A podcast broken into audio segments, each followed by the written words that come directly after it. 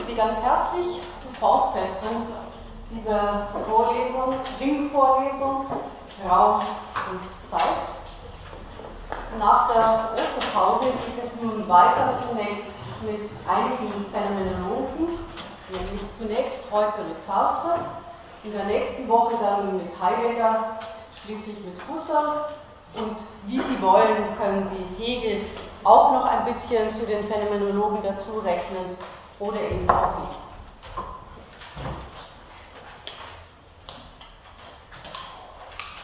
Ich werde in meiner, also ich kann äh, sagen, meine Vorlesungen werden Sie demnächst äh, im, auf dem Moodle finden, sodass Sie Ihre Aufzeichnungen hier per Mikrofon gar nicht so zwingend notwendig haben. Aber ich habe sie im Augenblick noch nicht so fertig, dass ich es Ihnen geben kann. Aber die, nächsten, die nächste Zeit.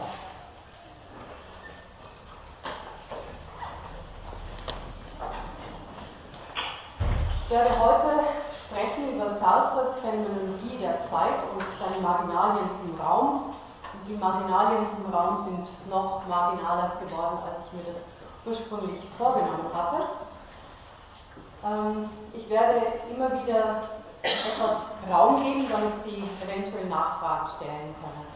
Es gibt hier in der Mitte noch viele Plätze und wenn Sie vielleicht ein bisschen reinrücken, können diejenigen, die am, am Rand sitzen oder hinten stehen, einen Platz finden.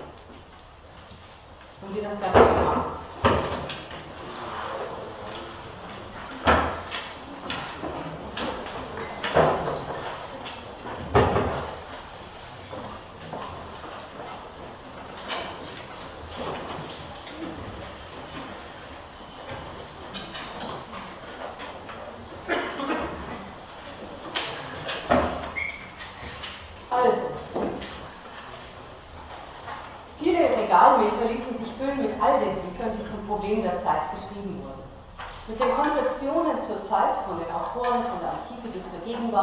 mit den Neuauflagen dieser Schriften, mit den zahlreichen Interpretationen und Sammelwerken.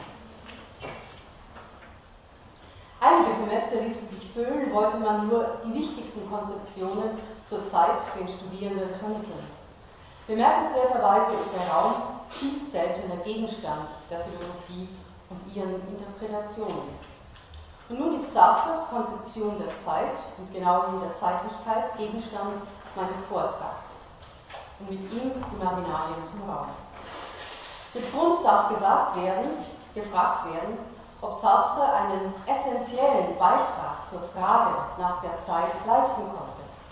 Große Autorennamen verbinden sich mit bedeutenden Konzeptionen der Zeit, Heraklit, Platon, Aristoteles, Plotin, Augustinus, Leibniz, Newton, Kant, Hegel, Husserl, Heidegger, Bergson, McTaggart, Einstein, Rigoschwin, Wojewald seien genannt für viele andere. Einige von diesen Autoren werden Sie ja in dieser Vorlesung kennenlernen. Das ist wahr, Sartres Zeittheorie findet in den Kompendien und Sammelbänden zur Zeit seltener Beachtung als die eben genannten anderen Autoren. Sartres Theorie ist bekanntlich den drei großen Hs verpflichtet, also Hegel, Husserl und Heidegger. Die historische Reihe entspricht dem umgekehrten systematischen Gewicht, das sie für Sartre haben. Hinzu kommen Descartes, Kant, Freud bezüglich der Frage nach der Zeitlichkeit sind es besonders Heidegger und überdies Husserl und Bergson, äh Bergson aus deren Ressourcen Sartre schöpft. Sartres Zeittheorie von Heidegger und Bergson her verständlich zu machen, ist nicht Gegenstand meiner Überlegungen. Dazu gibt es bereits Forschungsliteratur und beide Theorien stehen mir nicht hinreichend vor Augen. Trotz der theoretischen Anleihen bei seinem Vorgänger hat Sartre einen eigenen Beitrag zur Theorie der Zeitlichkeit geleistet. Einige der wichtigsten Grundzüge will ich im Folgenden vorstellen. Phänomen der Zeit. Diese Worte erinnern an Husserls Vorlesungen über die Phänomenologie des inneren Zeitbewusstseins, in den Jahren 1893 bis 1917 geschrieben. Martin Heidegger hat diese Vorlesungen Husserls 1928 ediert. Und Sartre hat diese Vorlesungen tatsächlich studiert, bevor er selbst im Zuge seiner theoretischen Hauptschrift L'être et le oder Deutsch das Sein und das Nichts, das sind unglaublich dicke Schwarten, ich weiß nicht, ob Sie das äh, schon in die Hand äh, genommen haben, das eine Französisch, das andere Deutsch. Ähm, ja, bevor also in äh, L'être le néant oder das Sein und das Nichts von 1943 eine Theorie der Zeitlichkeit ausarbeitet, deren Grundorientierung phänomenologisch ist, eingeschrieben in eine Ontologie, wie es der Tenor des ganzen Werkes im Untertitel ankündigt, nämlich, er nennt im Untertitel das Buch d'une Ontologie Phänomenologie, also der Versuch einer phänomenologischen Ontologie. Der Zeitlichkeit widmet Sartre ein eigenes Kapitel in das Sein und das Nichts, untergliedert in eine Phänomenologie der drei zeitlichen Dimensionen, in der er Vergangenheit, Gegenwart und Zukunft thematisiert, ferner eine Ontologie der Zeitlichkeit, in der Statik und Dynamik der Zeit untersucht werden, schließlich eine psychologische Betrachtung der Zeitlichkeit, in der er ursprüngliche und psychische, äh, äh, in der er ursprüngliche und psychische Zeitlichkeit unterscheidet. Die Frage der Raumkonstitution wird im anschließenden Kapitel zur Transzendenz kurz angeschnitten, ohne dass der Raum eine gleichwertige Behandlung erfahren würde, wie man das aus der Physik von Aristoteles oder aus Kants transzendentaler Ästhetik in der Kritik der reinen Vernunft kennt. Das Problem der Weltzeit taucht in Vergangenheit, Gegenwart und Zukunft in genau gleicher Reihenfolge wie zuvor als phänomenologische Frage noch einmal im Kapitel über die Transzendenz auf. Ich werde aber heute wesentlich über die Phänomenologie von Sartre sprechen. Diese vielfältigen Aspekte der Zeitlichkeit, die sich bereits aus dem Inhaltsverzeichnis der Schrift ablesen lassen, zeigen, die Breite an, mit der sich Sartre dem Problem der Zeit zuwendet. Und Im Grunde äh, zieht sich das Problem der Zeit durch das ganze Buch hindurch. Ist aber auch nicht anders als bei Kant, der auch zu Beginn seiner Hauptschrift Kritik der reinen seiner ersten großen Hauptschrift äh, der Kritik der reinen äh, Raum und Zeit einführt und dann im Grunde das gesamte weitere Buch eben auf, dieser, äh, auf diesem ähm, Momenten von Raum und Zeit aufbaut. Die Charakterisierung der Schrift als einer phänomenologischen Ontologie gibt einen entscheidenden Hinweis darauf, wie diese Theorie der Zeitlichkeit zu lesen ist. Offenkundig ist in Heideggers seiner Zeit der philosophiehistorische Ansatz gegeben, eine neue Ontologie nach Kant zu suchen. Und Husserl gab den entscheidenden Impuls für das Fortführen des phänomenologischen Ansatzes in der, äh, in der Philosophie. Mit der Frage nach der Phänomenologie der Zeitlichkeit beginnt Sartre nun auch in seinem Zeitkapitel. Diese ist eingebettet in die Diskussion der Transzendent, äh, Transzendenz von Nichts und Sein.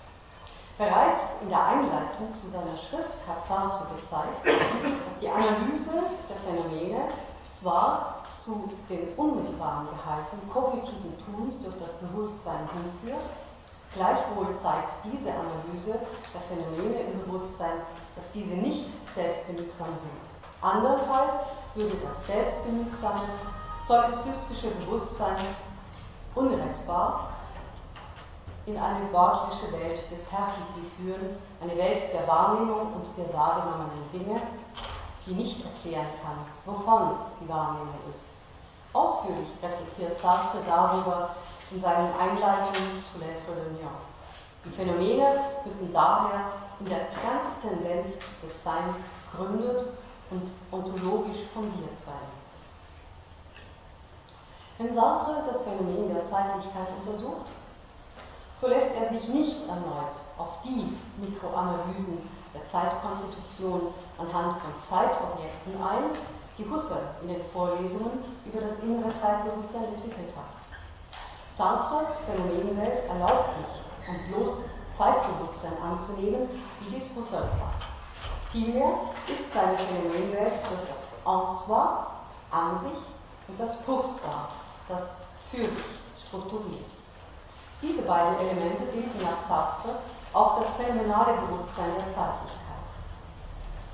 Das En soi ist präreflexive Bewusstseinsfüllung, Erfüllung vom nicht sich selbst wissenden Bewusstseins der Weltbezogenheit, während mit dem Kursor, dem Physis, das eigentlich zu nennende reflexive Bewusstsein in Aktionsbild, von dem Sartre sagt, es ist, was es nicht ist, und es ist nicht, was es ist.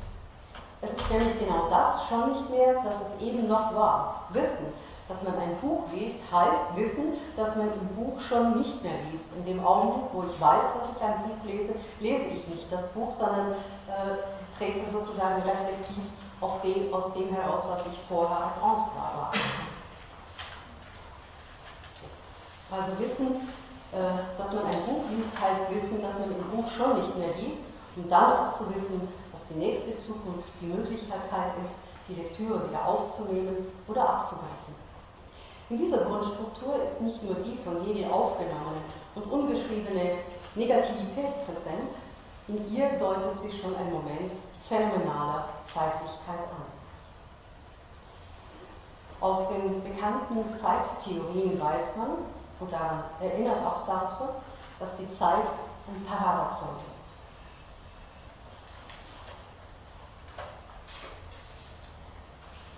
Die Vergangenheit ist nicht mehr, die Zukunft ist noch nicht und von der instantanen Gegenwart weiß jeder, dass sie überhaupt nicht ist. Sie ist nur die Grenze einer unendlichen Teilung, wie der Punkt ohne Ausdehnung. So gesehen kann man sagen, Zeit hat keinen ontologischen Bestand. Zeit ist in diesem Sinne nicht. Sartre stellt daher fest,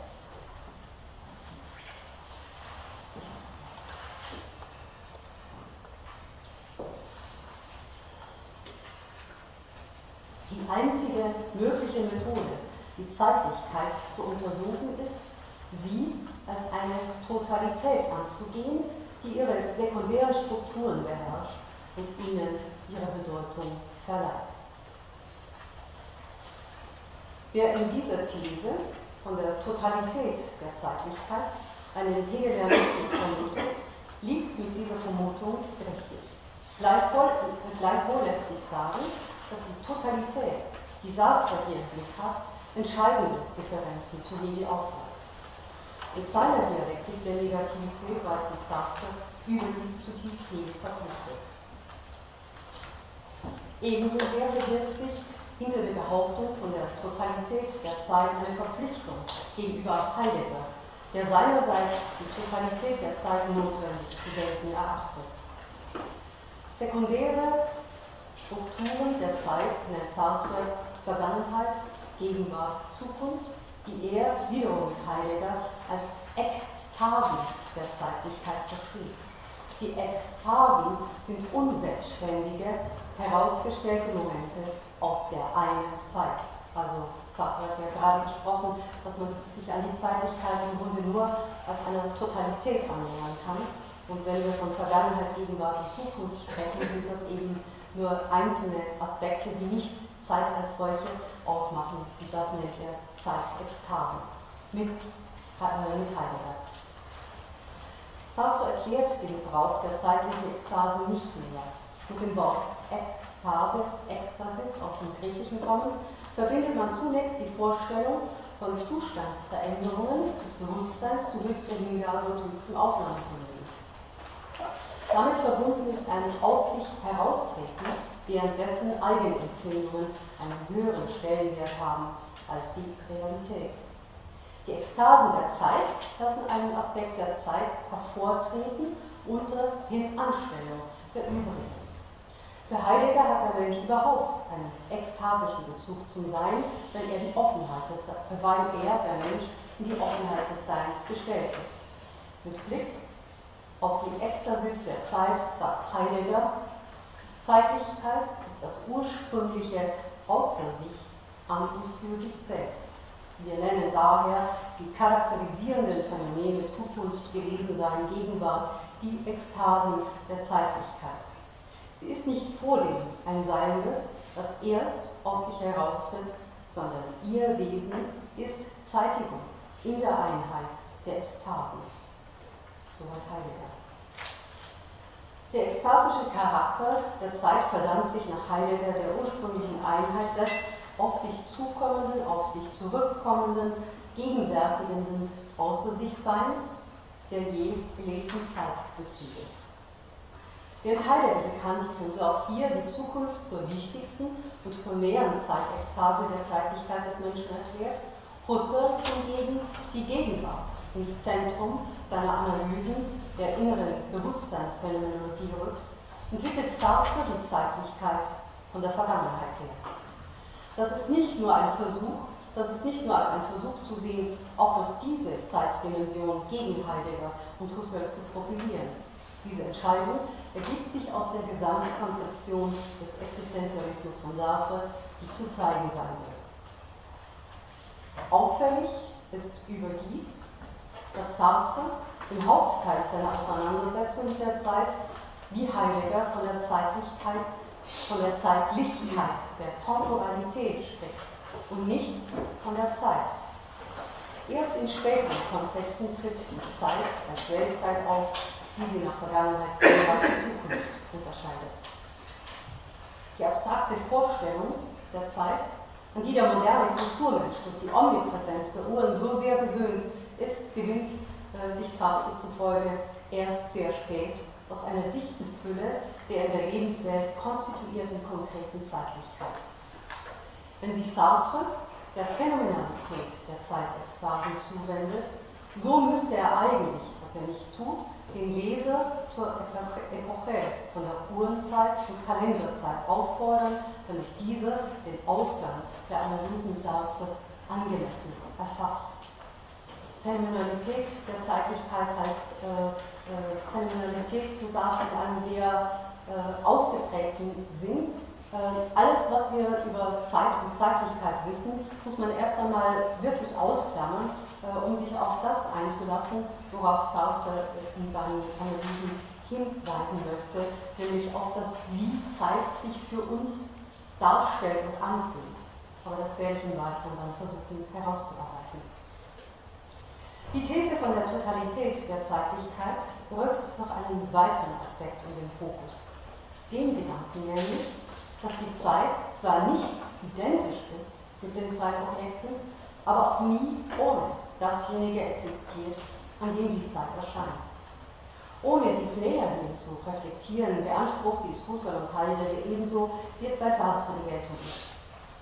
Aristoteles hat bereits in seinen Untersuchungen der Zeit gezeigt, dass die Frage nach dem Sein der Zeit zur Einsicht führt, dass die Zeit nicht an sich, und unabhängig vom Sein der Dinge existiert.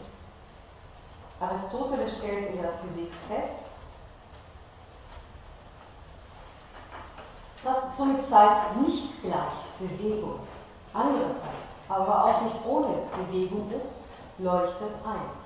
Es macht Sinn, unabhängig und losgelöst von Objekten von der Zeit zu sprechen, aber Zeit ist zugleich immer die Zeitlichkeit von anderen, also von Zeitobjekten. Aristoteles konstatiert daher, also entweder ist die Zeit Gleichbewegung oder sie ist etwas an dem Bewegungsverlauf. Da sie nun aber Gleichbewegung eben nicht war, das hat er vorher gezeigt, so muss sie etwas an dem Bewegungsverlauf sein. Bekannt ist, für diejenigen, die sich mit Zeit schon beschäftigt haben, Zeitlichkeit, äh, dass Aristoteles im Zuge seiner Untersuchung der Zeit folgende Bestimmung gewinnt, denn eben das ist die Zeit, die Messzahl von Bewegung hinsichtlich des Davor und Danach. Die Zahl ist nichts anderes als etwas Zahlenförmiges, mit dem wenn man Bewegungen, Abläufe messen und vergleichen kann. Aristoteles also weiter, also nicht gleich Bewegung ist die Zeit, sondern insoweit die Bewegung Zahl an sich hat, gehört sie zu ihr. Ein Beleg dafür, dass mehr oder weniger entscheiden wir mittels der Zahl. Mehr oder weniger Bewegung mittels der Zeit. Eine Art Zahl ist also die Zeit. Das ist äh, Aristoteles berühmte Bestimmung der Zeit. Diese Betrachtungen leiten in Sartres Frage nach der Ontologie der Zeit, auf die ich hier nun hindeute. Sartre interessiert sich nicht eigentlich für die Zeitlichkeit physikalischer Gegenstände, sondern für die Zeitlichkeit des menschlichen Bewusstseins, wie er dies bei Husserl und Heidegger finden konnte. Einerseits führt Sartre die Gedankenlinie fort, die Husserl mit seiner Phänomenologie des inneren Zeitbewusstseins auf den Weg gebracht hat. Husserl hat minutiös rekonstruiert, wie Zeitobjekte, etwa eine Melodie, im Bewusstsein in seinem Zeitverlauf erfasst und konstituiert werden. Seine bedeutende Entdeckung, also Husserls, ist bekanntlich ein retentionales Jetzt-Bewusstsein annehmen zu müssen, und verstehen, wie sich eine Melodie als ganzer Melodiebogen in einer Gegenwartsphase manifestiert und wie sie festgehalten wird. Darin zeigt sich, dass die Gegenwart nicht nur ein fortwährender Grenzpunkt ist, der aus der Zukunft eintritt, um sogleich in die Vergangenheit abzufließen. Husserl weist auf die Verknüpfungsleistung des Bewusstseins, das den Melodiebogen in einer Jetzt-Phase, ich erinnere an eine ganze Melodie oder einen ganzen Satz, präsent hält, auch wenn die einzelnen Töne, die Urimpressionen in den Jetzt-Punkten aktuell verknotet sind.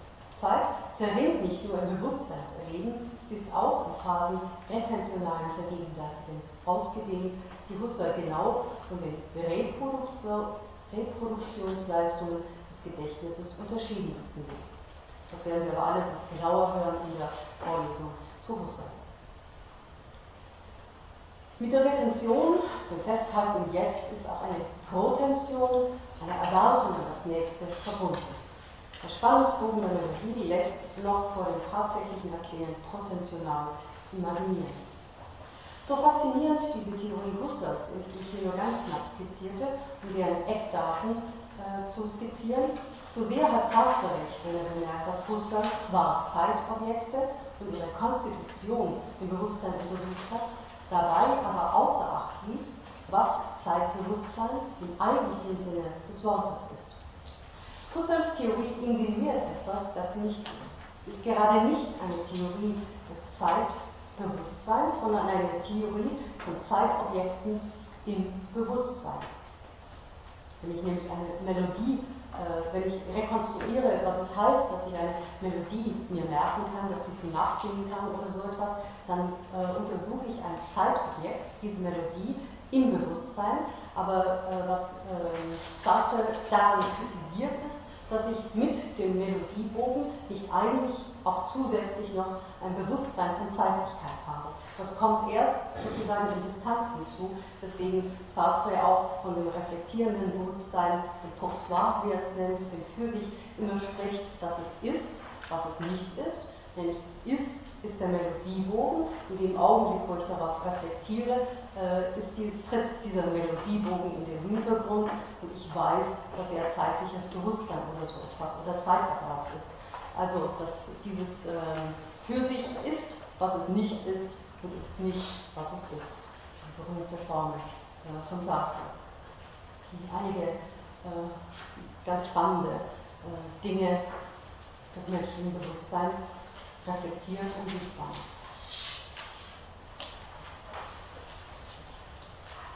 Um also diesen Unterschied herauszuarbeiten, hat Sartre das Ensemble Kurzor, das an sich und das für sich mit äh, eben den Bestimmungen eingeführt, die für seine Konzeption tragend sind auch wenn sie aus Hegels Phänomenologie des Geistes und der Logik der Wissenschaft entliehen sind. Wissenschaft der Logik entliehen sind.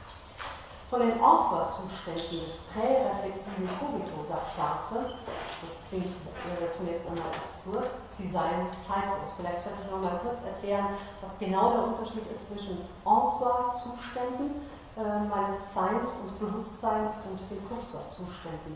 En-soi ist, wenn ich etwas wahrnehme, ohne äh, mich darauf näher einzulassen, dass ich etwas wahrnehme. Also einfach hingegeben sein an Dinge, hingegeben sein an die spannende Lektüre äh, eines Buches, hingegeben sein an, äh, das, äh, an einen Film, der mich fasziniert. Und in dem Augenblick, wo diese Faszination abreißt, wo ich nachdenke, wo ich mich erinnert fühle an andere Dinge, äh, da trete ich aus diesem Ensoir heraus äh, in ein Kurswar, wo ich sozusagen meiner und meines Tuns gewärtig bin.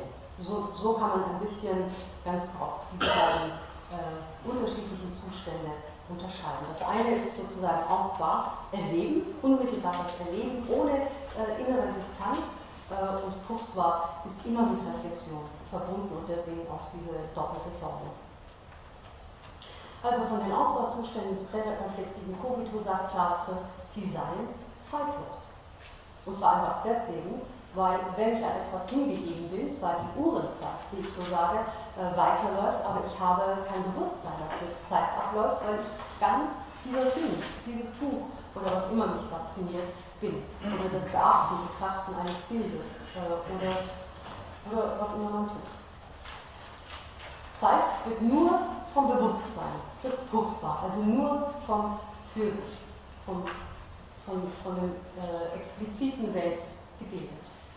Freilich ist Zeiterfahrung nur möglich durch das ständige Wechselspiel des En-soi-Kurzwahl. Die En-soi-Kurzwahl-Zustände können Sie auch an sich selber überprüfen, sind natürlich etwas, was sehr schnell wechseln kann. Man kann eine ganze Weile sehr aufmerksam etwas äh, verfolgen und ist sozusagen en soi in diesem, in diesem, äh, in diesem Gegenstand drin. Äh, aber in dem Augenblick, wo ich beginne zu reflektieren, falle ich heraus, sodass das ständig Wechselspiele zwischen en soi und Kurzwahl sind. Wenn Zeit nach Sartre eine ist, die als Totalität zu denken ist, so treten eben die eine Zeit, Vergangenheit, Gegenwart, Zukunft, als unselbstständigen Ekstasen hinzu. Als eine ist die Zeit zu denken, weil die unselbstständigen Ekstasen der Zeit im, Dauer, im dauernden Verweis aufeinander begriffen sind. Eine ist aber auch äh, die Zeit, weil Zeitlichkeit auf das Ineinander verwoben sein des Subjekts und Objekts der Zeit verweist. Wenn nun allein das Kurz war, das für sich oder eben das Ich verantwortlich ist für das Erscheinen der Zeitlichkeiten der Welt, dann drängt sich der Verdacht auf, dass Kants These von Raum und Zeit als den reinen Formen a priori der Sinnlichkeit nicht fern ist. Mehrmals bezieht sich Sartre tatsächlich auch im Hinblick auf den Raum und die Zeit auf Kant. Doch weder bestätigt er die These von den reinen Formen der Sinnlichkeit, noch widerlegt er sie. Kant zeigt, in einem metaphysischen Erörterungsgang warum Zeit und Raum nichts anderes sein kann als eben eine sinnliche Form der Anschauung, das haben Sie vielleicht schon mal gehört. Äh, Zeit ist weder ein a priorischer noch ein empirischer Begriff, auch wenn sich von ihr ein Begriff gewinnen lässt, Sie ist keine Eigenschaft der Dinge und sie ist keine absolute Identität, die für sich existiert. Alle konkreten Zeiten und Zeitteile werden nicht unter dem Begriff der Zeit subsumiert, sondern sind Teile der einen angeschauten Zeit. Und all diese Dinge stehen sozusagen im Hintergrund äh, von Sartre. Ich denke, in der Beziehung äh, sieht er sich durchaus einig mit Kant. Aber all, dies, all das, was äh, Kant in seinen Raumzeittheorien äh, entwickelt. Das interessiert Sartre nicht. Das ist einfach nur als äh, Hintergrund äh, vorhanden. Deutlich ist, dass Sartre den abstrakten Theorierahmen Kants nicht gelten lässt. Gleichwohl ist zu konstatieren, dass Sartres Zeitkonzeption darauf hinausläuft, dass die Zeit und der Raum ganz im Sinne Kants zugleich transzendental ideal und empirisch real ist. Diese doppelte Hinsicht auf den Raum und die Zeit führt Kant ein, äh, nachdem der von dem hochgeschätzte Johann Heinrich Lambert Einwendungen zu seiner Zeittheorie äh, gemacht hat, 1770. Im Prinzip äh, steht also, wie ich meine, äh, Sartre durchaus auf dem Boden äh, der kantischen Theorie, wenn er sich auch nicht mit diesen abstrakten theoretischen Fragen, was ist die Zeit, äh, auseinandersetzt, sondern sich eben die Phänomenalität einlässt. Und nun komme ich auch zur Phänomenalität äh, der Zeit bei Sartre.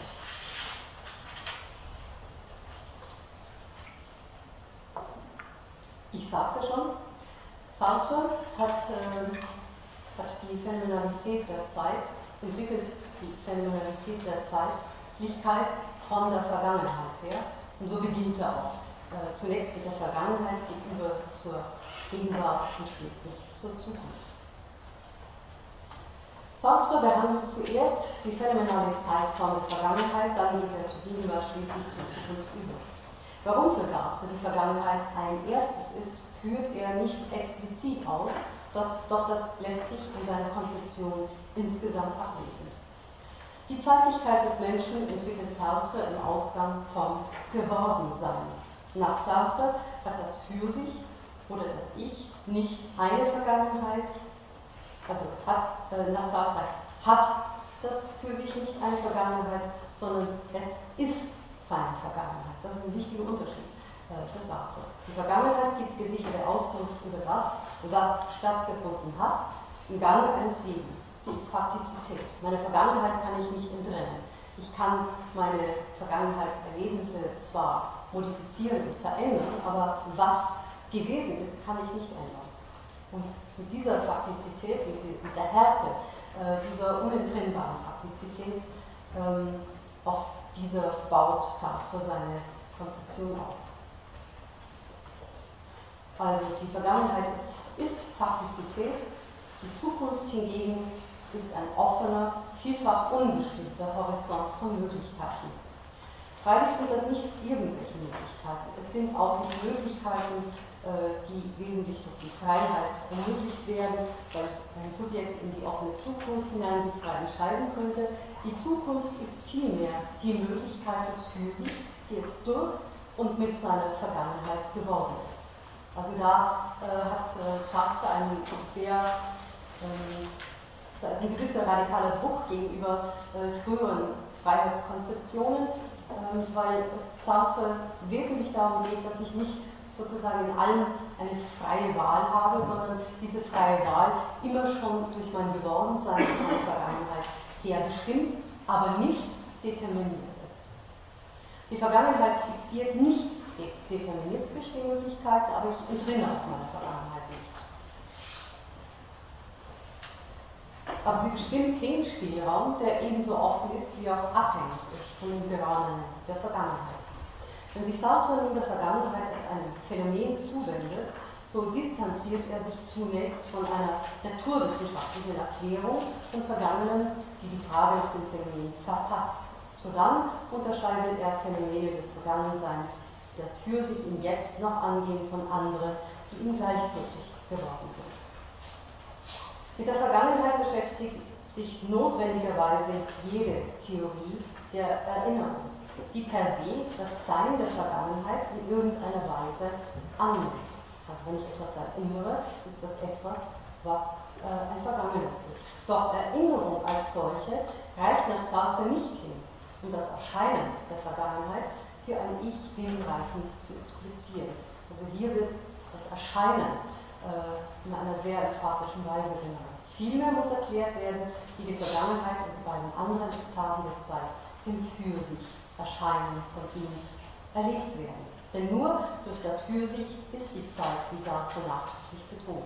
Erinnerung, die erscheint, ist eine Erinnerungsspur im Gehirn, im Körper, im Jetzt. Die Erinnerung ist nicht virtuelle Existenz eines Vergangenen, sondern Existenz in Achtung. Sartre schreibt, es ist alles gegenwärtig, der Körper, die gegenwärtige Wahrnehmung und das Vergangene, das gegenwärtige Spur im Körper. Alles ist in Aktung, denn die Spur hat nicht eine virtuelle Existenz als Erinnerung, sie ist ganz und gar aktuelle Spur.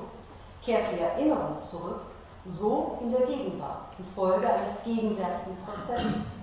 Das heißt, als Bruch eines protoplasmischen Gleichgewichts in der betreffenden Zellengruppe. Der psychophysiologische Parallelismus, weiter, der instantan und außerzeitlich ist, muss dann erklären, wieso dieser physiologische Prozess im Jetzt, der ja eigentlich Gegenwart ist, auch dies also ähm, muss erklären, wieso dieser physiologische Prozess Korrelat eines, eines streng psychischen, aber gleich gegenwärtigen Phänomens ist, der Erscheinung des äh, Erinnerungsbildes im Bewusstsein. Sartre spricht hier von einem psychophysischen Parallelismus, der Erinnerung möglich macht und den er instantan und außerzeitlich nennt. Dies ist der Versuch einer hirnphysiologisch begründeten kausalen Erklärung von Erinnerung, verknüpft mit einer psychologischen, jedoch nicht die Vergangenheit als solche hinreichend erklärt und gegenwärtig macht. Es ist eine allgemeine und wohl auch berechtigte Vorstellung, nach der ein vergangenes, zunächst psychisches Ereignis sich in die Physis des Gehirns, das an sich einschreibt um im Akt der Erinnerung aus diesem An sich geweckt zu werden, das neuerlich als psychisches Erinnerungsbild aufscheint. Diese Art der Erklärung erklärt nicht, was im Erleben der Erinnerung für sich tatsächlich vor sich geht. Die Erinnerungsspur, die lebendig wird im gegenwärtigen Erleben, ist eine En-soi-Erfahrung, eine Erfahrung also des präreflexiven Kogito. Dennoch kann man nicht sagen, dass das En-soi, das präreflexives Bewusstsein, die Materialisierung der Vergangenheitsspur, die Vergangenheit ist. Das En-soi überhaupt und das Aufblitzen der Erinnerung im En-soi wird paradoxerweise durch Sartre als zeitlos bestimmt. Paradox ist das deshalb, weil das En-soi für die Vorstellung des endlichen Gegenstandes in Identität mit dem Gegenstand steht, der bekanntermaßen ein endlicher Gegenstand in der Zeit ist. Jede unmittelbare und instantane Erfahrung ist Sartre zufolge gänzlich ohne Zeiterfahrung. Andernfalls wäre sie nicht unmittelbar. Erst ein distanznehmendes Erfassen des En-soi-Erlebens, also ein das En-soi negierendes und es zugleich erfassendes Reflektieren, lässt deren Zeitlichkeit als ein vergegenwärtigtes Vergangensein hervortreten. An der kompromisslosen Behauptung der Zeitlosigkeit des En-soi zeigt sich einmal mehr, dass Sartres Frage nach dem Phänomen der Zeit eine Frage nach dem Erscheinen oder Erleben von Zeitlichkeit für das Bewusstsein und daher für das Kurzwahr ist. Zeit ist ihm ausschließlich eine Erfahrung des Kurzwahr. Die Betrachtung der Weltzeit macht deutlich, dass die Uhren weiterlaufen, wenn sich eine präreflexive Erfahrung einstellt und diese durchlebt wird. Doch die präreflexive Erfahrung ist von der Art, dass sie hingegeben an die Sache ist, an das unmittelbar gegebene Ding, das beschäftigt, fasziniert, an die Erinnerung, die aufblitzt, äh, die zu einem Wiedererleben führt. Diese Erfahrung nennt Sartre zeitlos, denn derartige En-soi-Zustände führen keine Form der Verzeitigung bei sich. Erinnerung ist also für Sartre nicht zwingend Vergangenheitserfahrung. Sartre wendet sich daher anderen Beispielen und anderen Erklärungen zu. Ein anderes Beispiel ist eine Erinnerung, die das Ich angeht, das nicht quasi wie ein Film äh, im Inneren des Bewusstseins abläuft an etwas, das vergangen ist, ist, sondern das etwas mit dem gegenwärtigen Ich zu tun hat. Die Vergangenheit ist nicht bloß Erinnerung, die bald aufscheint in der Gegenwart, bald auch nicht. Sie hat mitunter deutliche Wirkung in der Gegenwart, insofern die Vergangenheit Gegenwart sogar heimsuchen kann, wie Sartre betont. Man denke nur an traumatische Ereignisse, deren Bild das Bewusstsein regelrecht in Beschlag nimmt und bestimmt. Solche Erlebnisse der Vergangenheit beherrschen das gegenwärtige Bewusstsein im Denken, Fühlen und Erleben. Dennoch aber ist die Vergangenheit nicht die Gegenwart. Vielmehr ist das Umgekehrte der Fall, wie Sartre betont. Die Vergangenheit kann die Gegenwart zwar heimsuchen, aber sie kann sie nicht sein. Die Gegenwart ist ihre Vergangenheit. Diese Behauptung ist eine Kernaussage in Sartres Theorie der Phänomenalität der Zeit. Nicht die Vergangenheit ist Gegenwart, weil man glauben könnte, die Vergangenheit sei gegenwärtig durch Erinnern oder traumatische Heimsuchung, sondern die Gegenwart ist ihre Vergangenheit. Die Gegenwart ist eine Gegenwart, die durch ihre Vergangenheit bestimmt und geprägt ist und daher behauptet Sartre, die Gegenwart sei zugleich ihre Vergangenheit. Und Sartre fährt dann weiter fort. Eine Vergangenheit haben nur die Wesen, die so beschaffen sind, dass es in ihrem Sein um ihr Vergangensein geht, die ihre Vergangenheit zu sein haben. Diese Erwägungen erlauben uns, den an sich a priori Vergangenheit abzusprechen. Das wiederum nicht heißt, dass wir es in die Gegenwart einschließen müssen. Das für sich schließt in sich das ein, was das bisherige Leben, Leben bestimmt hat. Seiner Vergangenheit entkommt man nicht. Man hat sie zu sein, wie Sartre sagt. Die Summe des bisherigen Daseins bestimmt das Gewordensein eines Lebens und zeigt bald mehr, bald weniger Wirkung im gegenwärtigen Jetzt. Das Gewordensein eines Lebens kann zwar in der gegenwärtigen Bezugnahme modifiziert werden, das Vergangene selbst aber kann nicht modifiziert werden.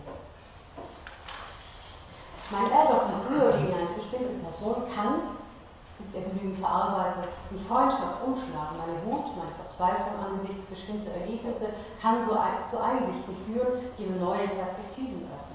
Das aber ändert nichts an dem vergangenen Sein. Verändert ist nur meine Bezugnahme auf das vergangene Ereignis, meine neue Wertung auf ein größeres Ganzes hin. Der Mensch hat gleichwohl das zu sein, was er durch seine Vergangenheit ist. Nur für die menschliche Realität, das haben Sie hier wieder am ist die Existenz einer Vergangenheit manifest, da ausgemacht wurde, dass sie das zu sein hat, was sie ist.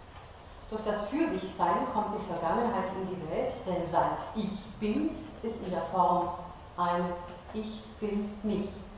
Und in dieser Weise nur gibt es sozusagen ein Erfahren im Vergangensein. Durch den Tod eines Menschen verwandelt sich die Vergangenheit, die man zu sein hat, in ein Schicksal, das seinen definitiven Abschluss gefunden hat.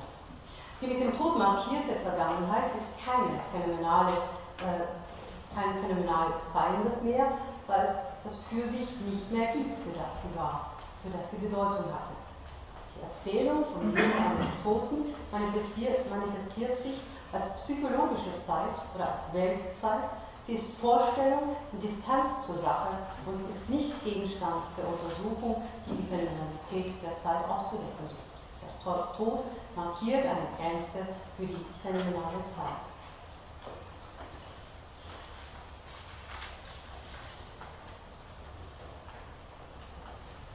Die noch mitten im Leben stehende Person ist die Vergangenheit, die Faktizität, die es ist, die es bestimmt, die es aber nicht mehr leben kann. Sartre schreibt, die Vergangenheit ist das an sich, das Ich Bin als überschritten. Außer der Vergangenheit, die das für sich ist, gibt es auch eine Vergangenheit, die das für sich war. Die französische Sprache kennt das Imperfektes était, ein war, das eine unabgeschlossene Vergangenheit anzeigt, markant im Gegensatz zum Perfekt, das eine abgeschlossene Vergangenheit. Diese Vergangenheit ist noch nicht der Tod, aber auch nicht das Sein, das, das Ich ganz seine Vergangenheit zu sein hat. Die Vergangenheit bietet als Erinnerung eine Seinsfülle, eine eigene Art von Poesie darstellt. Sartre illustriert diesen Gedankengang am Beispiel eines Schmerzes, den ich hatte, zu der in Erinnerung erstarrt ist, gleichsam der stummen Starrheit des Schmerzes eines anderen, des Schmerzes eines Statue. Er ist, und sein Für-sich-Charakter ist keineswegs der Seinsmodus seines Seins, sondern wird im Gegenteil einfach eine Seinsweise oder eine Qualität. Der starke Schmerz ist nicht mehr meine Vergangenheit es zu einer Qualität reduziert, wie Sartre hier ausführt. Das soll offenkundig heißen, dass dies Erstarrte die Gegenwart nicht mehr heimsuchen kann, abgefallen ist von ihr wie eine reife Frucht vom Baum und daher zu einer Erinnerung gewonnen ist, die keine Erlebnisqualität, keine emotionale Kraft hat für das gegenwärtige Fürsicht. Sartre resümiert, kurz, die erstarrte Vergangenheit ist der umgekehrte Wert, das durch das An sich wieder aufgegriffene und zum Erstaunen gebrachte für sich, durchdrungen und geblendet von der vollen Dichte des Ansichts, so sehr das Ansicht verdickt, dass der Spiegelung für das Spiegelnde und Spiegeln, das für die Spiegelung nicht mehr existieren kann, sondern einfach als eine Indikation an sich für das Paar Spiegel, Spiegeln des Spiegelnden. Deshalb kann die Vergangenheit allenfalls der Gegenstand sein, der von einem für sich Anbeziehen führt, das den Wert realisiert und der Angst entfliehen will, in die dauernde Abwesenheit des Seins einflößt. Ich komme nun zur Phänomenalität der Gegenwart. Wollen Sie hier, soll ich kurz innehalten gibt es irgendwelche Fragen, die Sie stellen möchten oder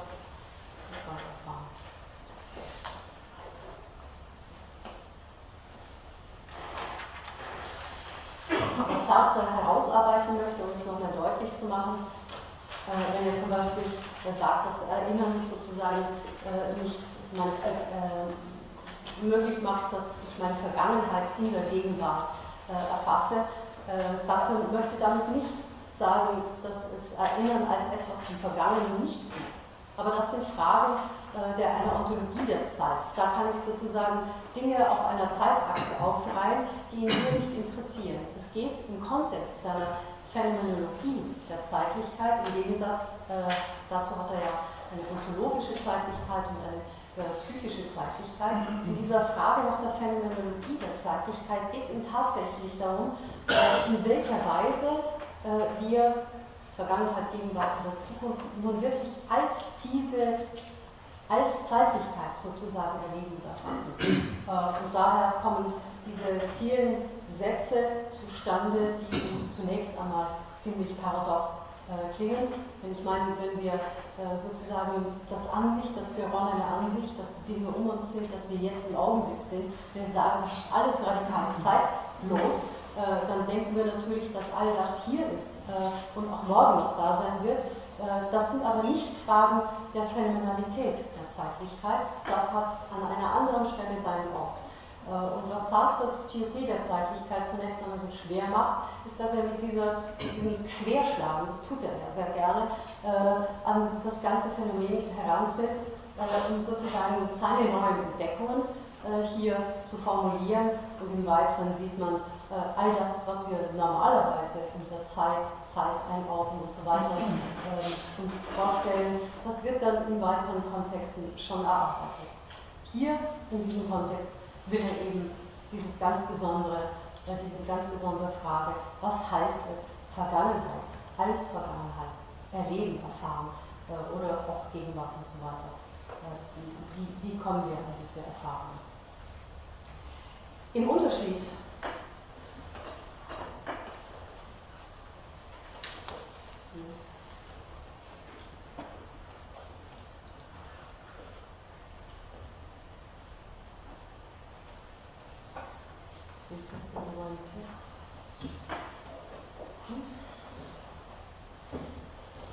Also im Unterschied zur Vergangenheit, sagt Sartre, die an sich ist, also die Vergangenheit ist an sich, ist sozusagen das Geronnene, en soi, ist die Gegenwart für sich.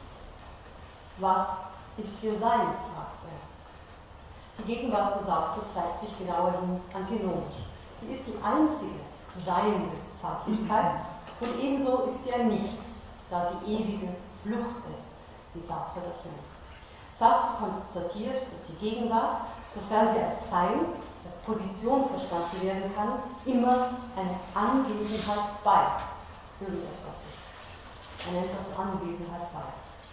Die weitere Untersuchung von was und bei welcher Sache diese Anwesenheit bei vorliegt, bestätigt erneut, dass dem An sich keine Zeitlichkeit zugesprochen werden kann. In Bezug auf das An sich lässt sich daher auch nicht mit Sinn von Anwesenheit beisprechen. Auch die Koexistenz von Dingen fällt Sartre zufolge nicht unter die phänomenale Gegenwärtigkeit von diesen Dingen. Ihre Koexistenz nimmt Sartre in dieser Hinsicht Betrachtung wiederum zeitlos. Das soll heißen, die Zeitlichkeit ihrer Existenz ist in dem Kontext irrelevant. Nur von für sich lässt sich mit Sinn sagen, dass es Anwesenheit bei etwas ist, nämlich beim Ansicht. Allein durch das für sich, also das, das Subjekt, das äh, subjektive Bewusstsein, allein durch das für sich gibt es nicht nur Zeitlichkeit überhaupt, sondern auch Gegenwart in der Welt. Dank der Fürsicht gibt es, so Sartre, Anwesenheit bei der Totalität des Ansichtseins. Wir wissen,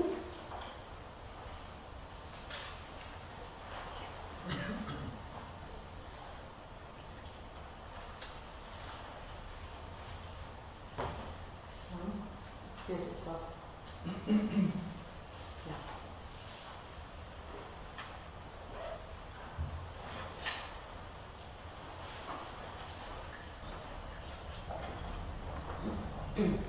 Also wir wissen, dass das für sich das Sein ist, das in Form eines Zeugens seines Seins existiert.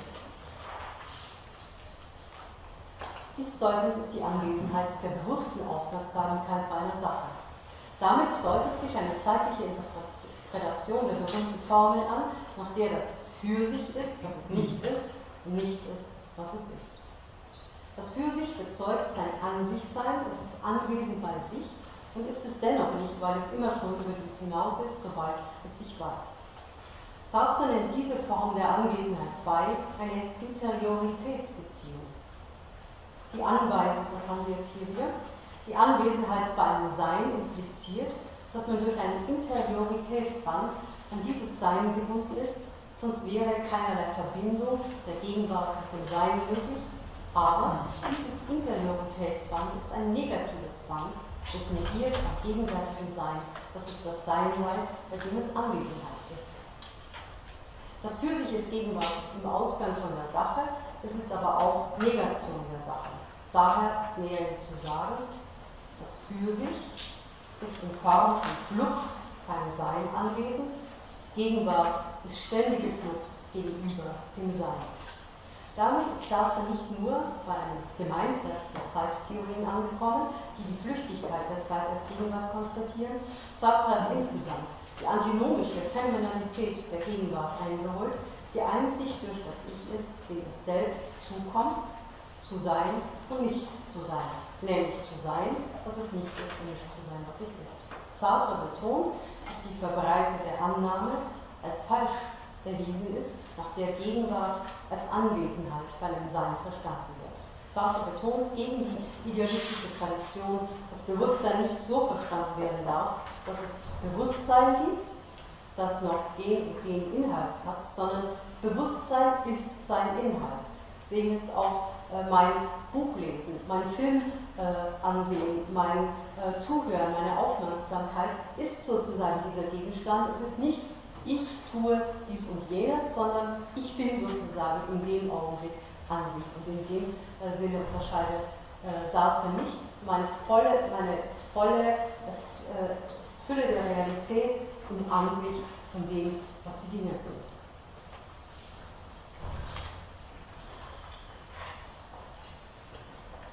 Die Phänomenalität der Zukunft.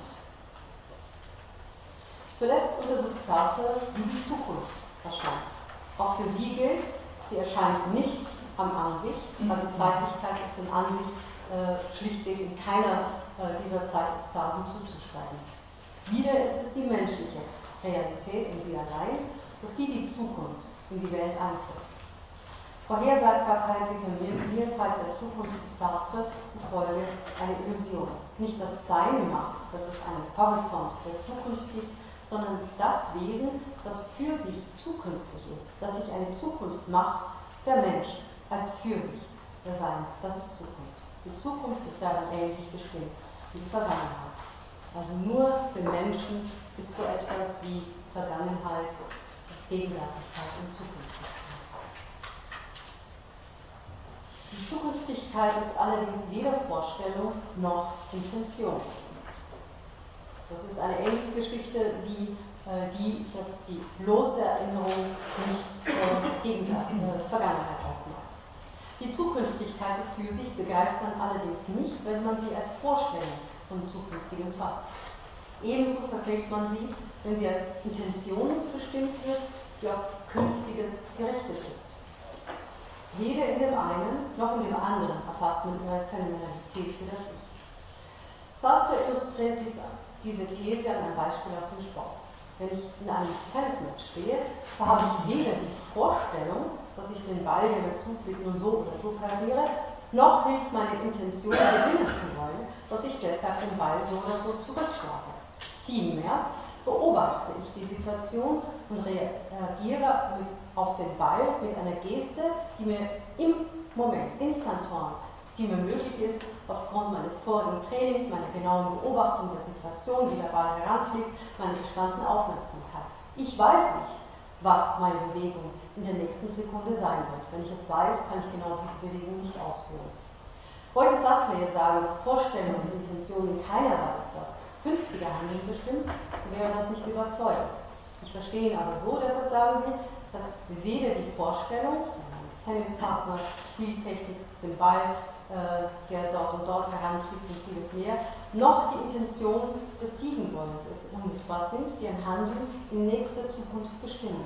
Vielmehr ist es so, dass Vorstellung und Intention implizite Parameter eines guten und schlechten Reagierens sind. Das kommt sozusagen aus all dem, was ich aus meiner Vergangenheit her bin, darauf an, dass ich in, der Augenblick, in dem Augenblick meine gespannte Aufmerksamkeit richte und dann eben auch äh, reagieren kann, äh, um Wald gut oder schlecht zu parieren. Vorstellung und Intention, so sagt er, sind gegenwärtig und erschließen nicht die Zukunft als solche. Die Zukunft dürfte man auch nicht als ein Jetzt verstehen, das noch nicht ist.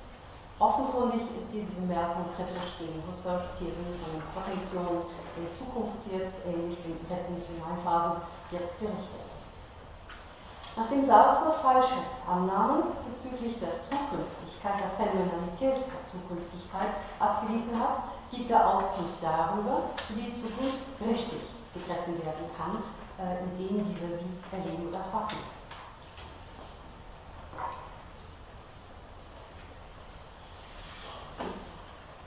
Die Zukunft ist das, was ich zu sein habe.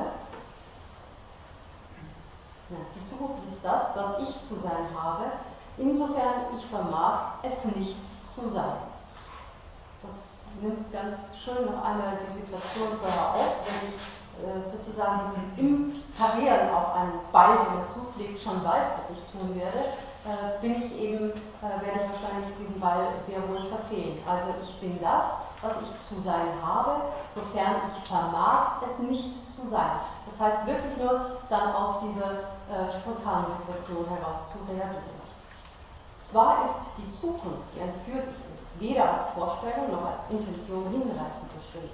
Gleichwohl besteht ein Interioritätsverhältnis zur Zukunft.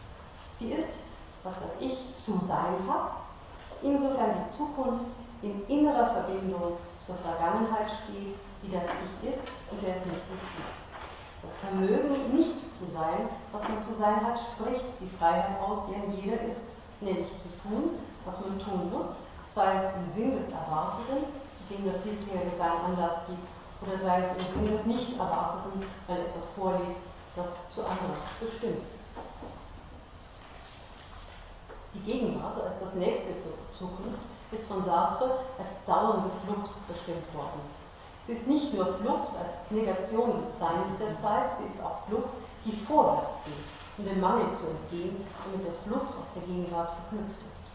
Wäre die Gegenwart nicht Flucht, sondern Verweilen, so wäre die Gegenwart nicht Zeitpunkt der Gegenwart, sie wäre ein An sich außer der Zeit, eine Zeit, die sich nicht als Zeit erfährt. Also da, wo ich sozusagen ganz äh, ruhig bei mir bin und dies und jenes tue, ähm, da bin ich sozusagen nicht äh, Erfahrung der Zeit, sondern bin ganz mein Ansicht.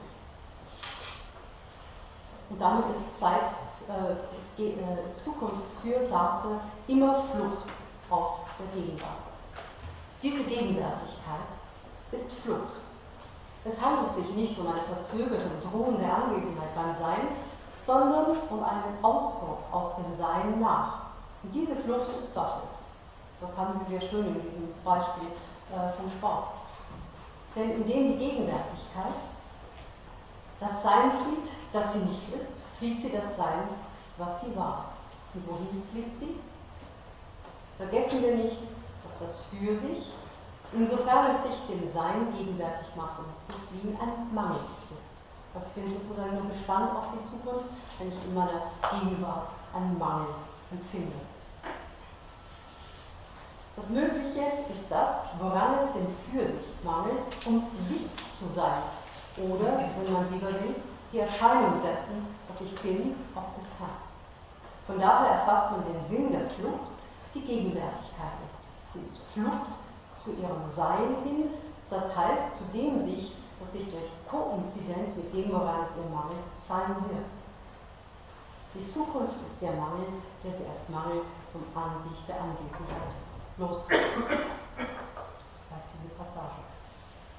Dieser Passage sind nun auch schon die wichtigsten Eckdaten dessen, die mit Sartres Konzeption der Phänomenologie der Zukunft verbunden sind. Flucht der Gegenwart, ein für sich sprechender Terminus, der nicht ein Abschließen der Gegenwart in die Vergangenheit anzeigt, nicht ein Herannahen, ein Hereinfließen der Zukunft in die Gegenwart, wie man das ontologisch beschreiben könnte. Flucht, das ist eine Bewegung hin zur Zukunft, eine getriebene Bewegung, die zugleich vor der Vergangenheit fliegt. In der Tat ist die Zukunft für Sartre ein Kondensationspunkt der drei Zeitekstasen. Flucht zeigt für Sartre nicht primär wie sonst so auch für Heidegger Angst an, wohl aber Mangel. Mangel aber für die Forderung oder wenigstens das Streben bei sich als Mangel behoben zu werden. Es ist das für sich mit seiner Struktur der Positivität und Negativität zugleich, die nicht Verweilen der Anwesenheit in der Gegenwart sein kann, sondern Bewegung in die Zukunft hinein. Der Mangel, der sich anzeigt durch die Flucht, zeigt aber nicht zugleich an Mitfülle eintreten kann. Die Zukunft ist nicht festgelegt, sein Inhalt ist offen, ist möglich. Trotzdem ist die Zukunft auch nicht gänzliche Offenheit. Denn die Möglichkeit, die das für sich ist, ist bestimmt durch die Vergangenheit, die das für sich ist, die es aber nicht mehr lebt. Das für sich hat seine Zukunft zu sein, Es gibt eine Zukunft, weil das für sich sein Sein zu sein hat, statt es ganz einfach zu sein. Also nochmal, es gibt eine Zukunft, weil das für sich sein Sein zu sein hat, statt es einfach zu sein. Also in diesem zu sein haben ist natürlich auch dieser Imperativ und dieser Mangel diese, äh, diese, ähm, diese Dynamik ausgedrückt. Das faustische Bewusstsein wird von Sartre unausgesprochen doch äh, deutlich genug mit dem Begriff von der Zukunft verknüpft. Es ist nicht möglich zu sagen, verweile, Augenblick, du bist so schön und wenn, dann habe ich eben keine Erfahrung von Zeitlichkeit, weil dann bin ich in einem reinen Zustand des Ausgangs. Und ist eben dieses Verweile, Augenblick, du bist so schön gesagt, so ist Zeitbewusstsein nicht mehr. Anwesenheit bei, Verweilen bei, ist Zeitlosigkeit. Mit dem Bewusstsein des Flied, das getrieben ist, enthüllt sich unvermerkt das zukünftige Gesagte und weiter zu bedenken gibt. Denn das für sich ist tätisches Bewusstsein von der Welt in Form von Anwesenheit und nicht tätisches Bewusstsein von sich. Was sich somit gewöhnlich dem Bewusstsein enthüllt, ist die zukünftige Welt, ohne dass es darauf achtet, dass das die Welt ist, insofern sie ein Bewusstsein erscheinen wird die Welt, insofern sie als zukünftig gesetzt ist durch die Anwesenheit eines zukünftigen für sich. Die Welt hat als zukünftige nur Sinn, insofern ich dort anwesend bin als ein anderer, der ich sein werde in einer anderen psychischen, affektiven, sozialen Position. Dafür hält Sartre eine markante Formel bereit. Ich muss nach der berühmten Formel werden, was ich mache. Aber ich muss es werden in einer ihrerseits gewordenen Welt. Diese ihrerseits gewordene Welt deutet nun schon auf andere Aspekte der Zeitlichkeit, die Sartre im weiteren behandeln und analysieren wird. Wenn das Ich werden muss, was es war, so ist dies eine Zukunft, die sich sehr deutlich vom Imaginären, vom bloß Erdachten, vom bloß metaphysisch Möglichen unterscheidet. Die Zukunft ist offen und ist zugleich bestimmt von der Vergangenheit her. Die Zukunft, das haben Sie hier im Schirm, ist der ideale Punkt, wo die plötzliche und unendliche Kompression der Faktizität oder Vergangenheit, des Für sich oder der Gegenwart und seines möglichen Zukunft endlich das Sich auftauchen ließe als Existenz an sich des Für sich. Mit der folgenden Passage ist nochmals zusammengefasst, was die Kompression der Freizeitextasen näherhin zusammenführt.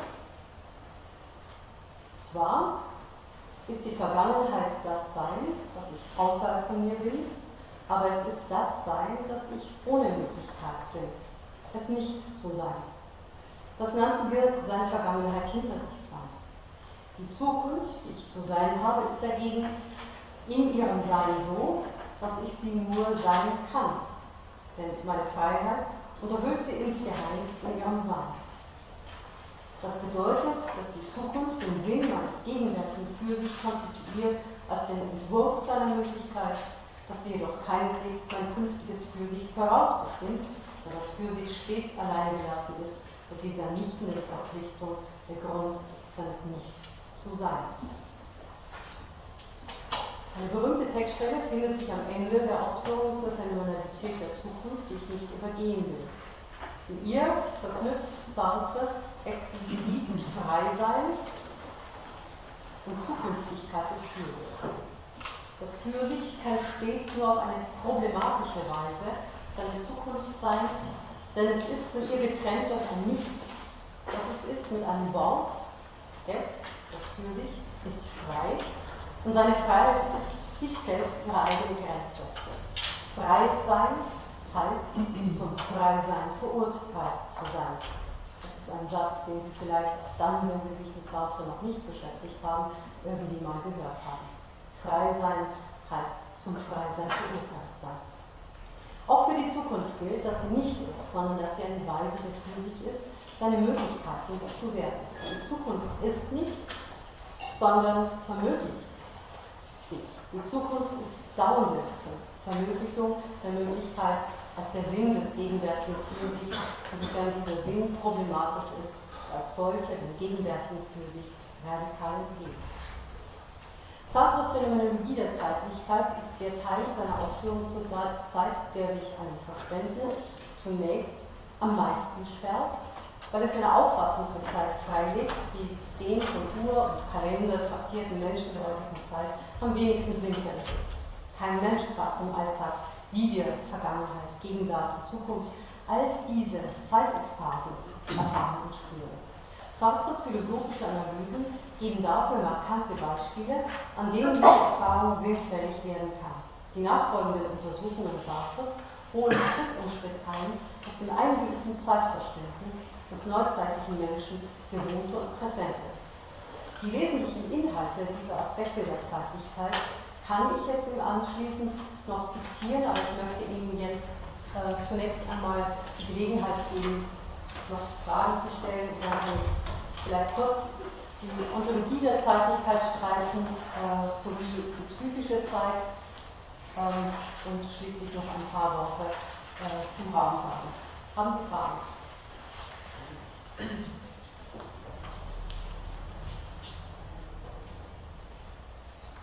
Bitte schön.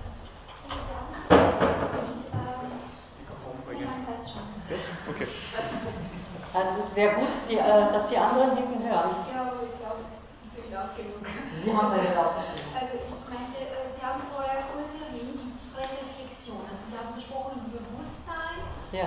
für sich und an sich, aber über die Präreflexion, äh, das, das geht mir jetzt so. Das sind äh, im Grunde alles ein bisschen synonyme Begriffe. Aha.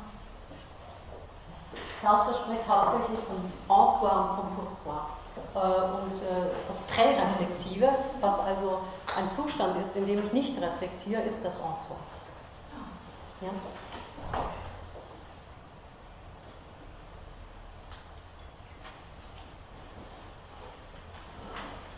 Gut, dann werde ich jetzt noch meine abschließenden Überlegungen anfügen. Also eine kurze, eine kurze Betrachtung der Ontologie der Zeitlichkeit. Sartres Ausführungen zur Ontologie der Zeitlichkeit fragen nicht danach, ob Zeit existiert oder nicht, ob Zeit ein Sein ist oder nicht, wie dies in klassischer Weise Aristoteles hinterfragt hat. Auch Kant fragte nach dem ontologischen Status der Zeit und des Raumes in seiner Dissertation Remundi Sensibilis Aspectibilis Forma Principiis von 1770 und später wiederum äh, im Rahmen der transzendentalen Ästhetik der Kritik der Vernunft in der metaphysischen Erörterung, der die Existenzform der Zeit und des Raumes als reine Anschauungsformen a priori festlegte, die er kurz darauf als transzendentale Idealität bestimmte. Sartres Frage nach der Ontologie der Zeit beschäftigt sich mit den Formen des davor und danach in der Zeit und entspricht dem Rahmen der Zeit, äh, den die McTaggart die B-Reihe der Zeit und also die objektive Zeit bestimmt. Und Sartre möchte eben sehr, äh, sehr genau unterschieden haben, diese, diese verschiedenen Aspekte, Phänomenologie, Ontologie, äh, Psychologie und Weltzeit. Die historische Reihung in der Zeit ist deshalb dem einen der beiden Autoren ontologisch statisch, dem anderen objektiv, weil man die Ereigniskette in der Zeit von jedem beliebigen Punkt der vergangenen Zeit betrachten kann, ohne dass sie sich in sich verändert. Vielleicht können Sie sich an die Ausführungen von Sven Bernecker erinnern, der ja gezeigt hat, äh, wenn ich etwas sozusagen in einer bestimmten Zeitskala äh, hier und dort einreihe, ist es vollkommen egal, von welchem Zeitpunkt äh, in der Geschichte ich diese Reihe betrachte. Sie bleibt einfach gleich identisch.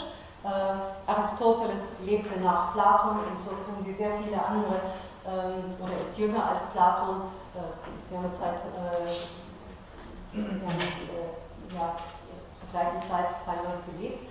Äh, aber wenn ich eine solche Zeiteinteilung mache, ist die eben objektiv für Taylor und für Sartre äh, ist das ähm, eine thematische Einteilung, die einfach egal von welchem Zeitpunkt aus betrachtet, so sich darstellt. Die, der statischen Zeitreihe des davor und danach in der Zeit fügt Sartre Überlegungen zur dynamischen Zeit hinzu, der gleichfalls zur Ontologie zählt.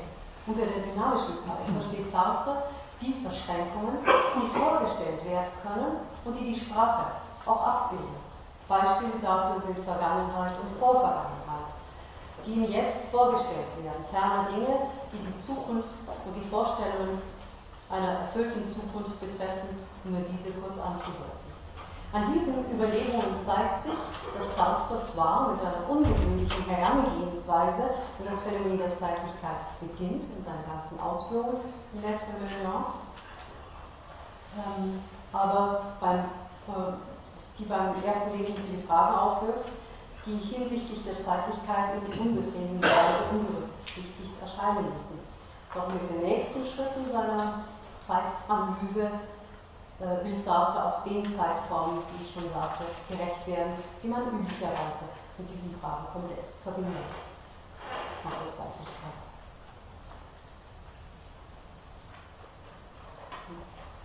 So ist die Zeit, schreibt Sartre, des Bewusstseins die menschliche Realität, die sich als Totalität verzeitlicht, die sich selbst ihre eigene Nichtvollendung ist. Sie ist das Nichts, das als detotalisierendes Ferment in eine Totalität hineingleitet. Diese Totalität, die sich hinterherläuft und sich zugleich zurückweist, die in sich selbst keinerlei Grenzen ihrer Überschreitung finden könnte, dass ihre eigene Überschreitung ist, und, die, äh, und sich auf sich selbst hin überschreitet, könnte in keinem Fall in den Grenzen eines Augenblicks existieren. Es gibt nie einen Augenblick, in dem man behaupten könnte, dass das für sich eben weil das für sich nie ist. Die Zeitlichkeit dagegen verzeichnet sich ganz und gar als Zurückweisung des Augenblicks.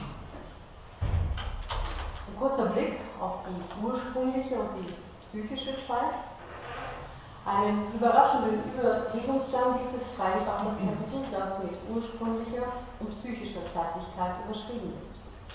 Sartre führt hier aus, was es näherhin heißt, dass von Dauer der Zeit in einem ganz spezifischen Sinne gesprochen werden kann. Er meint hier nicht die Dauer, die Gegenständen hinsichtlich ihres Bestehens zugeschrieben werden können, sondern er macht die Dauer zum Thema, die psychischen Zeitereignisse zukommt. Ich finde das eine höchst spannende äh, Betrachtung, die Sartre in diesem Kontext äh, anführt. In Bezug auf, äh, so fragt er sich, was es tatsächlich heißt, dass man von einer Liebe, von einer Feindschaft spricht, die so und so viele Jahre andauert. In Bezug auf solche psychischen Ereignisse existiert tatsächlich ein Gefühl, eine Erfahrung des Andauerns. Für Sartre ist es wichtig, darauf hinzuweisen, dass dabei etwas zu einer andauernden Zeit erklärt wird durch die Bezeichnung Liebe, Feindschaft, Freundschaft, das einen historischen Augenblick des Anfangs hat, das aber der unter dieser Bezeichnung abgelaufenen Zeit eigentlich in keiner Weise entspricht. Gefühle, Beziehungen zu Menschen sind nicht einförmig, wie die jeweilige Bezeichnung es insinuiert. In Wahrheit gibt es ein Auf und und ab, einen Wechsel von Nähe und Distanz, von intensiven und weniger intensiven Phasen, in denen die Gefühle erfahren werden, die der Zeitspanne den Namen geben. Überdies sind es viele gemischte Gefühle, die in Wahrheit die Beziehung begleiten. Von einer Liebe zu sprechen, die so und so lang währt, verdeckt und auch allzu schnell vergessen, was sich eigentlich in dieser Zeit abspielt und abgespielt hat. Deswegen macht er auch den Unterschied zwischen der ursprünglichen und der psychischen Zeit. Was sich eigentlich abspielt und abgespielt hat, das ist die ursprüngliche Zeit, die mit ihrer Bezeichnung zu einer quasi uniformen Einheit zusammengezogen wird, die es nie ist, nie sein kann. Was kann man sagen, dass mit dieser Betrachtung, die sicherlich ein Stück weit den Schriftsteller Sartre verrät, der selbst schreibt, der äh, Romane schreibt, der Dramen schreibt, der Proust liest, vieles andere liest, dass hier also der russische retentionale Zeit, das äh, russische retentionale Zeitobjekt und seine Urimpression in eine größere Dimension übertragen werden. Das große Ganze entspricht im Detail ursprünglichen Zeitereignissen, die aus dem Blick geraten.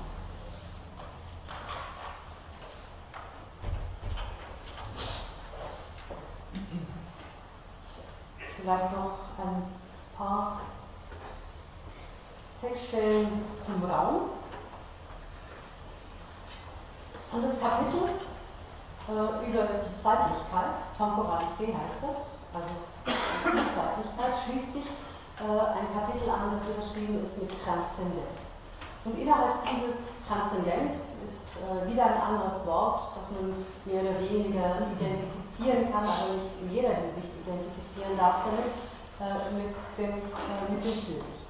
Äh, Sartre sagt zum Beispiel, das finde ich irgendwie eine ganz spannende äh, Überlegung, dass die Welt durchlöchert ist von Transzendenz. Die Welt ist sozusagen nicht nur ein Sein, nicht en soi, das dinghaftes Sein, sondern ist durchlöchert von Transzendenz äh, nämlich von, von den vielen für sich, von dem Menschlichen, äh, das, in dieser, äh, das in dieser Welt eben auch existiert. Ähm, also Transzendenz, das macht zu einem großen Teil eben das für sich oder das menschliche ähm, Cogito aus. Der Transzendenz ist aber auch äh, noch einiges andere. Am Anfang habe ich kurz erwähnt, äh, dass natürlich auch die Rede von dem Sein als Abstraktum das hinter dem En soi äh, sozusagen nicht als Phänomen gefunden werden kann, aber doch als Einheit äh, von ihm gedacht wird, auch das äh, ist Transzendenz. Innerhalb dieser, dieses Kapitels von Transzendenz kommt nun Sartre überraschenderweise, indem er über die Dingwelt und die Konstitution der Dingwelt spricht, auch auf Räumlichkeit zu sprechen. Und da ist es nun genau umgekehrt. Für das, äh, die Zeitlichkeit kann nur, wie er ja immer wieder ausgeführt hat, dem Fürsicht zugesprochen werden, äh, während dem Fürsicht keinerlei Art von Räumlichkeit zugesprochen wird. Das Fürsicht ist nicht räumlich, sondern es ist Denken und damit radikal nicht räumlich. Äh, wem oder welcher Sache Räumlichkeit zugesprochen wird, das äh, erklärt sich nun fast schon selbst. Das ist natürlich das. Ähm, und er schreibt dann, in diesem Sinne ist jede Enthüllung eines positiven Charakters des Seins das Gegenstück einer ontologischen Bestimmung des Für sich in seinem Sein als reine Negativität.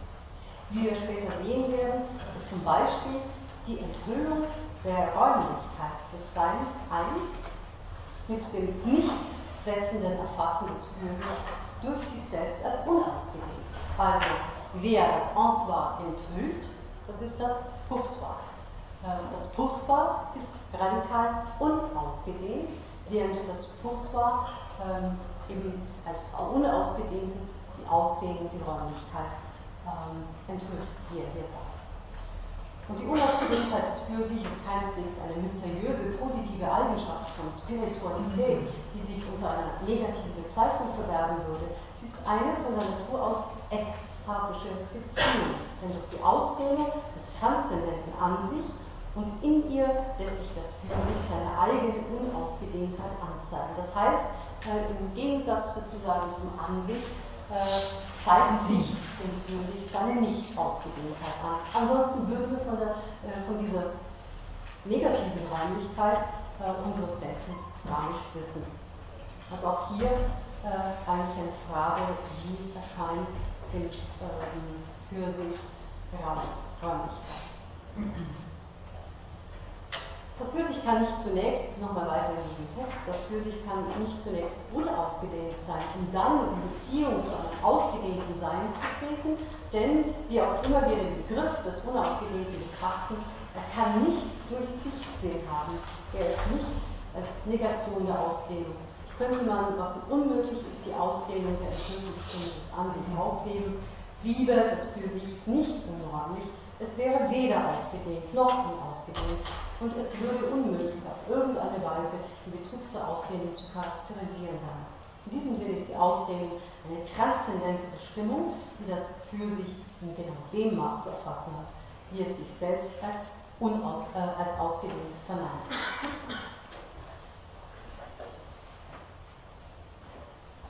Dann noch eine andere Stelle,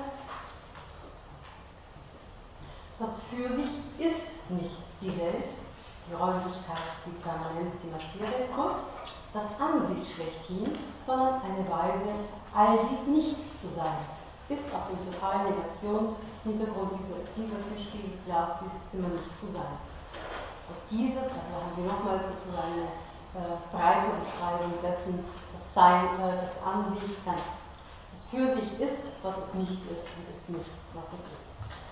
Dass dieses setzt also eine Negation der Negation voraus, aber eine Negation, die die radikale Negation zu sein scheint, die von ihr negiert wird, eine Negation, die aufhört, sich durch einen ontologischen Faden, um sie zu finden und die bereits bleibt, durch das Auftauchen eines anderen dieses mit ihr zu verschmelzen. Und dann noch ein Satz, der äh, ziemlich nach Kant klingt, in diesem Sinne, das ist jetzt der untere Abschnitt, in diesem Sinne wäre es müßig, den Raum als eine Gestalt aufzufassen, die den Phänomenen durch die a priorische Struktur unserer Empfindungen verliehen wird. Der Raum kann keine Gestalt sein, denn er ist nicht. Er ist im Gegenteil das Zeichen dafür, dass durch das für sich nichts zum An sich hinzukommen kann, außer der Negation. Und auch nur als ein externer Bezugstyp ist ja das, was er vereinigt und Takt ist. Das, was für sich, äh, was das für sich betrifft, so ist es nicht der Raum, es sich gerade etwas an sich nach dem Exterioritätsmodus enthüllt, den man Aussehen nennt. Das ist nochmal eine das andere äh, Beschreibung und Umschreibung dessen, was äh, ich vorher schon gesagt, versucht habe, kurz zu erzählen. Und vielleicht als eine abschließende Bemerkung von Sartre noch einmal eine sehr schöne Zusammenfassung. Äh, am Anfang zur Überlegung der Weltzeit, die ich jetzt nicht mehr weiter erklären kann. Die universelle Zeit kommt durch das Für sich zur Welt. Das haben wir jetzt mehrfach gehört. Die universelle Zeit, also die Zeitlichkeit überhaupt, aber auch die universelle Zeit, nämlich Weltzeit ist genau dasjenige, womit wir äh, sozusagen ständig kommunizieren. Das ist die Art und Weise, in der Zeit, mit der Zeit äh, zu handeln und zu verhandeln, äh, wie äh, wir das mittels Uhren und Kalendern tun. Und dass eben die universelle Zeit kommt durch das Für sich zur Welt. Das An sich verfügt über keine Zeitlichkeit, eben weil es an sich ist und weil die Zeitlichkeit der Vereinigung der Seinsmodus eines Seins ist, das fortwährend auf Distanz liegt. Das für sich dagegen ist Zeitlichkeit, aber es ist nicht Bewusstsein von Zeitlichkeit, außer wenn es sich selbst in Bezug reflexiv, reflektiert hervorbringt. Nach dem unreflektierten Modus entdeckt es die Zeitlichkeit am Sein, das heißt draußen. Die universelle Zeitlichkeit ist objektiv. Jetzt könnten Sie noch eine Frage stellen und dann wäre unsere Zeit vorbei. Bitte schön ähm, als Sie über die eigentliche Zeit kurz gesprochen haben. Über welche? Die eigentliche Zeit. Die eigentliche Zeit. Die universelle, also die, ursprüngliche Zeit. Die ursprüngliche Zeit. Das war auch die eigentliche Zeit. Ich habe in Erinnerung, dass wir auch eigentliche Zeit Also fragen Sie, stellen Sie eine Frage. Welche Stelle könnten Sie mir da geben? Also in, in, in seinem Gibt es da eine Stelle? Ich kann mich erstens mal an die eigentliche Zeit nicht erinnern.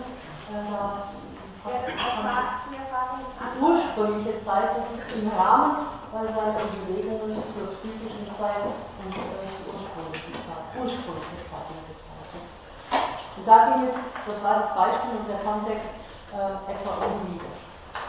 Nehme, ich sage von etwas, das es eine Zeitdauer darstellt.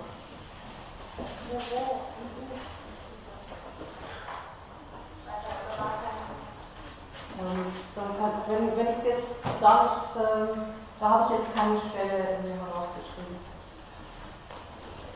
Aber unter dem Abschnitt, also unter dem Titel, finden Sie das.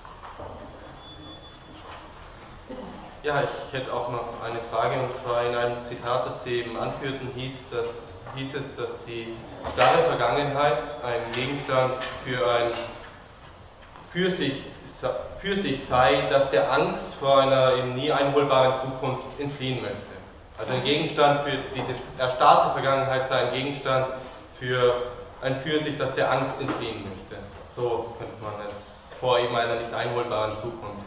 Meine Frage ist jetzt, ob sich sagen ließe, dass eine solche erstarrte, also nicht mehr erlebte und daher auch nicht mehr für mich seiende Vergangenheit gleichzusetzen ist mit Kants Gegenstand der Erkenntnis, der doch gerade auch nicht mehr für mich ist und nur noch an sich, der immer der gleiche bleibt.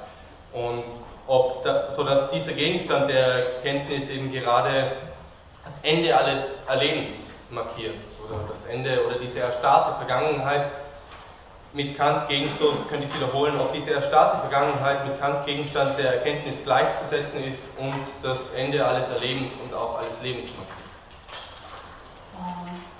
Also gleichsetzen ist, äh, ist ein bisschen sehr schnell, aber es ist, äh, es ist ein Versuch, äh, sich das auf den Weg klarzumachen und den, den finde ich eigentlich sehr gut.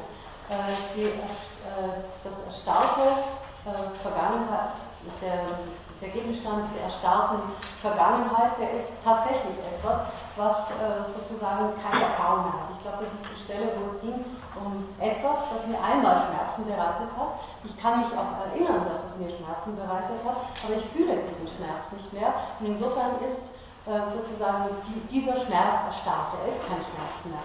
Und insofern äh, ist es tatsächlich richtig, dass dieser Schmerz zu einem bloßen Gegenstand äh, meiner Erinnerung, also meiner Vergangenheitserfahrung geworden ist, aber nicht mehr ein Gegenstand, der mich äh, irgendwie noch berührt und, und einholt. Insofern kann man durchaus sagen, es, äh, es nimmt etwas an von der, ähm, von der emotional qualitätslosen Betrachtung, die man in Kants Erkenntnistheorie hat. Es ist ein objektiver Gegenstand geworden, kann man sagen, ja? Ich denke, dass, also Sie haben noch eine Frage, die erlauben wir uns doch, bitteschön. Ähm, ich äh, welches Verhältnis könnten wir zwischen ontologischer Zeitverständnis bei Aristoteles in seinem Acht-Potenz-Differenz, äh, Akzident-Substanz-Differenz über seine Wesendifferenz äh, mit dieser universalen Zeitlichkeit als objektive Zeit äh, für uns äh, verständlich machen.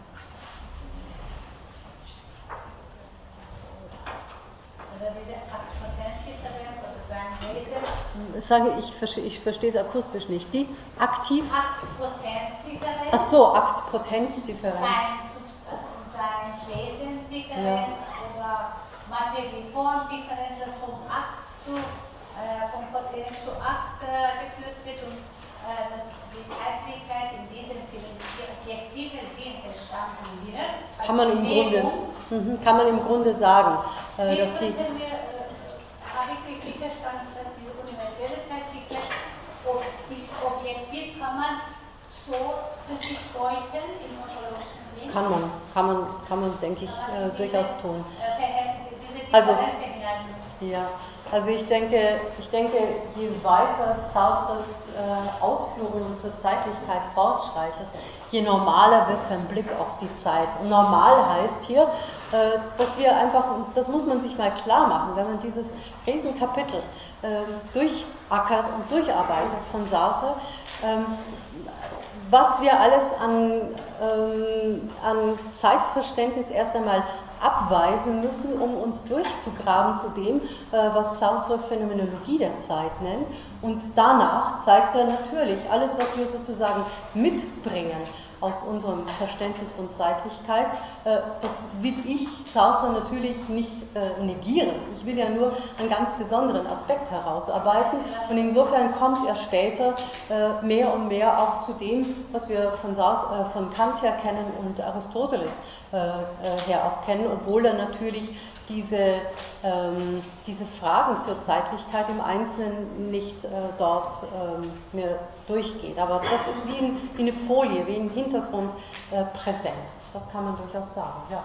Also insofern in dem Sinne meine ich, äh, je weiter diese Ausführungen fortschreiten bei Sartre, je normaler wird es im Sinne von dem, was wir eben gewohnt sind äh, aus unseren Reflexionen über Zeit und Zeitlichkeit, äh, das dort wiederzufinden.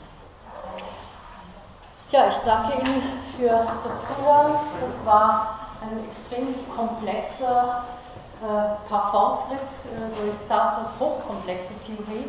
Man müsste im Grunde sehr viel mehr noch an äh, Einführungen zu Sartre geben. Ich hoffe, dass Sie trotzdem äh, einiges mitnehmen können äh, und ein bisschen einen Einblick bekommen haben, wie diese Art von Phänomenologie der Zeitlichkeit. Und in den nächsten Stunden werden Sie Phänomenologien kennenlernen, die wirklich noch einmal ganz anders funktionieren.